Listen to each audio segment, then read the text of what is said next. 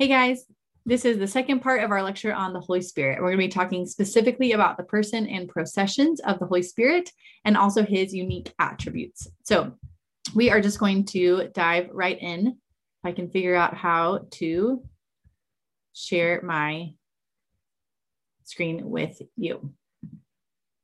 Oops. Let me do one quick sorry. Ugh, keep messing this up.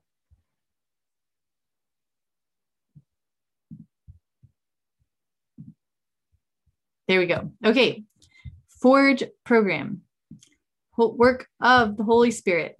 Except now we're in the wrong spot. So might take a second. Hold on, guys. Technology, it just continues to. There we go. Christian belief, the Holy Spirit. This is where we are. This is where we're going. All right. So the key questions that we are asking here is, or are rather, how do we know that the Spirit is the full third person of the Trinity and not just a way of referring to the force of God? And then, second, if the Spirit is a distinct person of the Trinity, how does he relate to the Father and the Son? So, I know that you guys are probably up to here with Trinity, but it is important for us to understand. And this all has to do with what we call um, the divine, or sorry, the processions, the Trinitarian processions. But just briefly, let's talk about this first question How do we know that the Spirit is a full third person and not just a way of referring to sort of a general force of God? Um, and the, the main answer to that question is that um, he has titles. So in the New Testament, there are titles, the Holy Spirit and Paraclete, that are that are reserved specifically for um, this Holy Spirit. And then we see not in a whole lot of places, it's to be, you know, that to be honest, but we do see, particularly in John 14 and in John 16, um, we see the Holy Spirit referred to as he or him. And actually, it's not really he or him so much as it is a personal pronoun. So in English, we only have he, you know, he, him, and her, he and her, if you will, a male and female pronoun. But in or Greek actually has a male, female, and a neuter pronoun.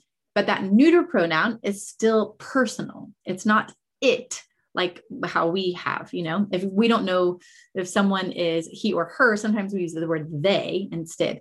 Um, so it's kind of like as if we had a neuter they. So it the Holy Spirit is referred to as this personal pronoun, as he or him. Um, and this we saw, we already read this in John 14, for you know him he dwells with you and will be in you. In John 14, 26, it says, He will teach you all things. Um, we also see that in First Corinthians as well. And we see the title. Um, and then we also see the, the Spirit appear in a personal way in the way that he has unique attributes and he has um, some of his own um, he speaks in acts he uses the word i and he has a mind of his own in romans. And so we see enough evidence of the holy spirit as being a person and having a personal nature that i think we can say with great confidence not i think we can say we definitely can say with great confidence that the spirit is a full third person of the trinity.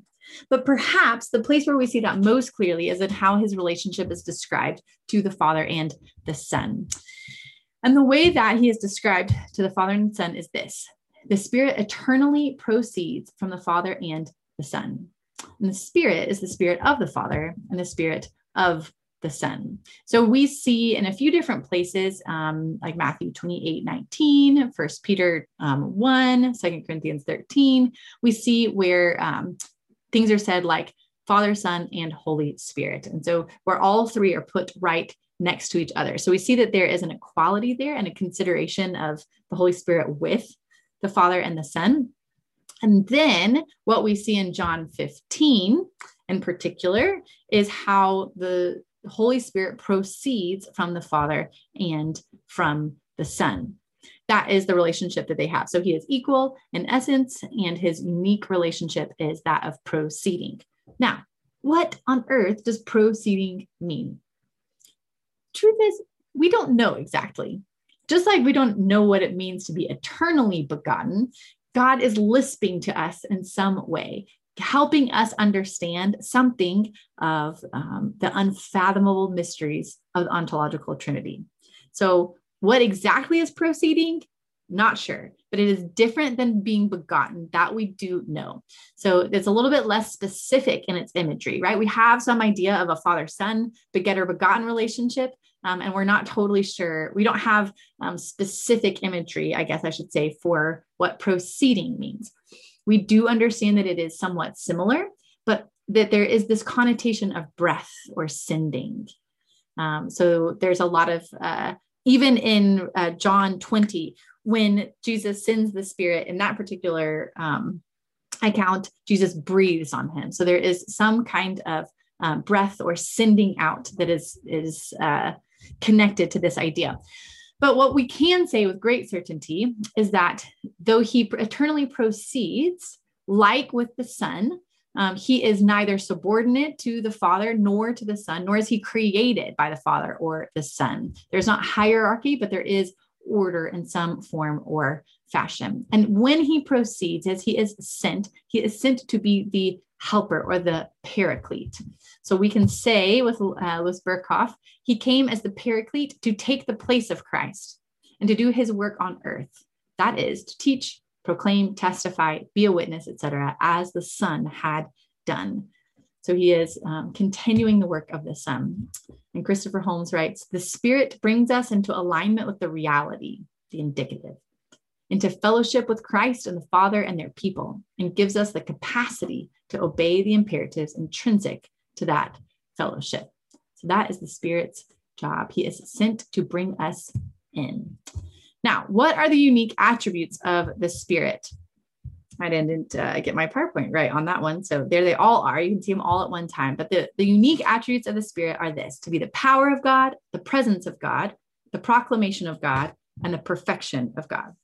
Now, those are not like, uh, that's not a biblically termed list. That is my summation of the biblical information. So other people might describe it or put it, categorize it differently, uh, but that that's a fair summation of, um, of what you would read. So the power of God, the presence of God, the proclamation of God, and the perfection of God.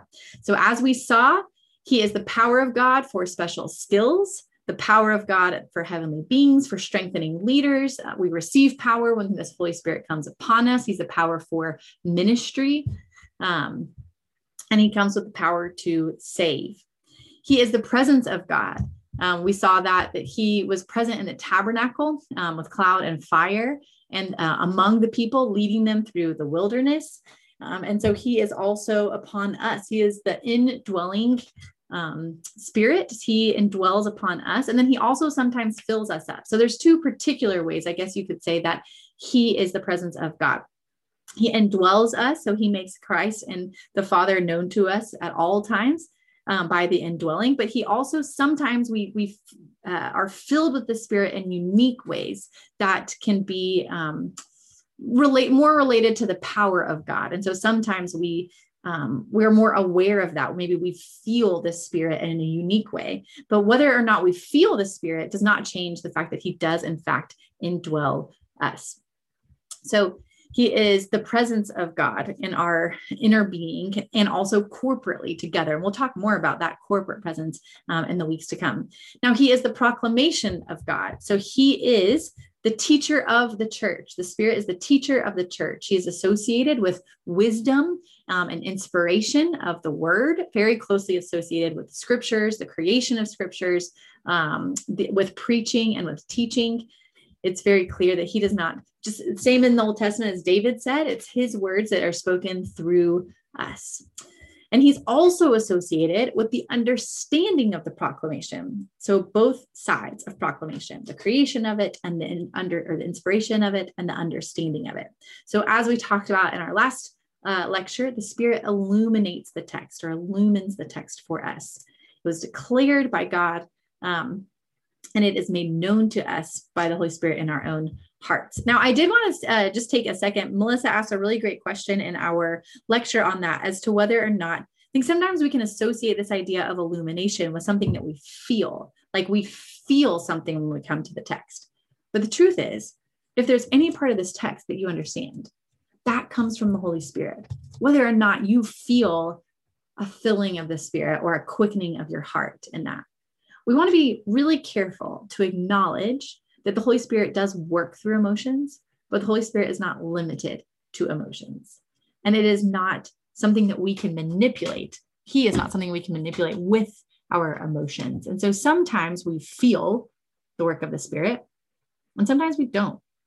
Simply because we do not feel the work of the Spirit does not mean that the Spirit is not um, at work in us, which is great news when we get to this last point the perfection of God. Because to be perfectly honest, I do not feel the perfection of God. Mm-hmm. I do not feel perfect most of the time. I do not even feel like I'm inching closer to being perfect a lot of the time. But what I know to be true is that He is the perfection of God. He's the one who begins it and He's the one who glorifies it, it being all of God's work. Therefore, me being part of that. He is the closer or the completer.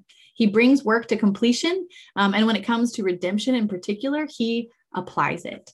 Not only is he the power through which we proclaim Christ, he's the one that brings that work to completion by allowing us to understand. He perfects or completes the work of Christ by taking what the Father purposed, what Christ accomplished, and he applies it to us, both in a one time sense, we're going to see in a minute, and also in the long term gradual sense. So the Christian hope is that the work that the Spirit of God began hovering over the deep and the darkness, over this formless void, bringing life. Our hope is that He'll do it again and that He hovers over these dry bones and He breathes life into us. And that life um, we experience in part now, but we will experience an even greater or perfect restoration in the future, perfect glorification um, in the kingdom that is to come. So that is the basic um, overview of the relationship of the Spirit to the Father and the Son and of his unique role within the Trinity. And now we're going to turn um, in this third part of our lecture to the work of the Spirit and how we experience in our lives the power of God, the presence of God, the proclamation of God, and the perfection of God through the Spirit.